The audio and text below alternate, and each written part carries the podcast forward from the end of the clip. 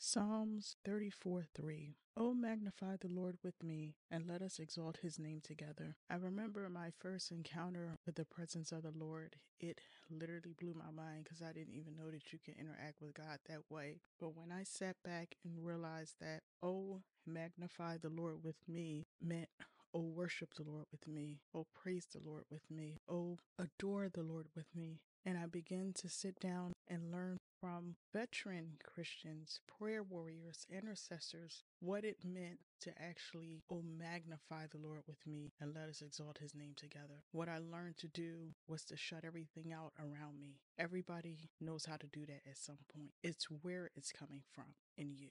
Shut everything out around you and welcome God. Invite God in your space. Tell the Lord, I'm here for you to meet you here. I need you here with me.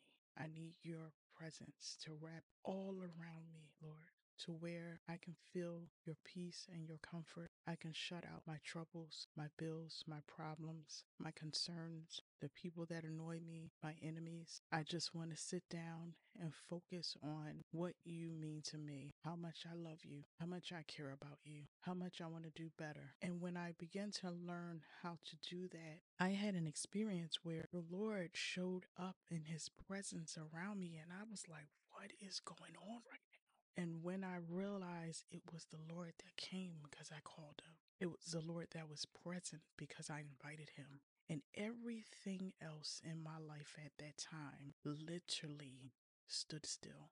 I could hear my heart beating, and it wasn't in fear. It was me connecting with my Creator. So when I sit back and I look at Psalms 34 3, and it says, Oh, magnify the Lord with me, and let us exalt his name together. I want us to do that collectively.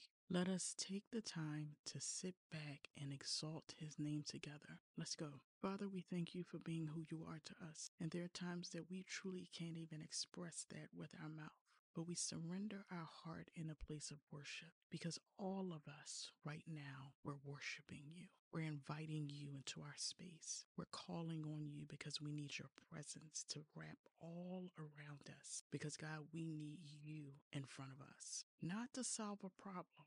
Not to get in a place where we're so used to asking for stuff that we just don't take the time to spend time with just you.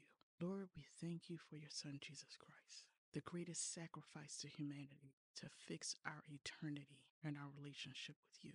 Lord, we thank you for the Holy Spirit doing the work in the earth through your people daily, faithful in every area, zealous in all things, and an answer for everyone. Lord, we thank you for who you are, our Creator. We thank you for making us the apple of your eye. We thank you for having us on your mind. We thank you for making each one of us feel so very special.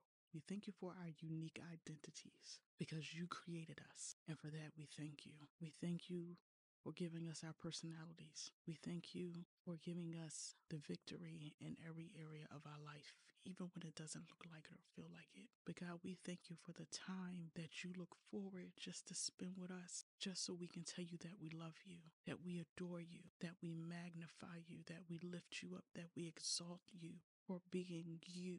We honor you and we give you glory and we give you praise. And yes, we welcome your presence and we welcome you, Lord, to be with us and to rest with us and to be present all through us, Lord.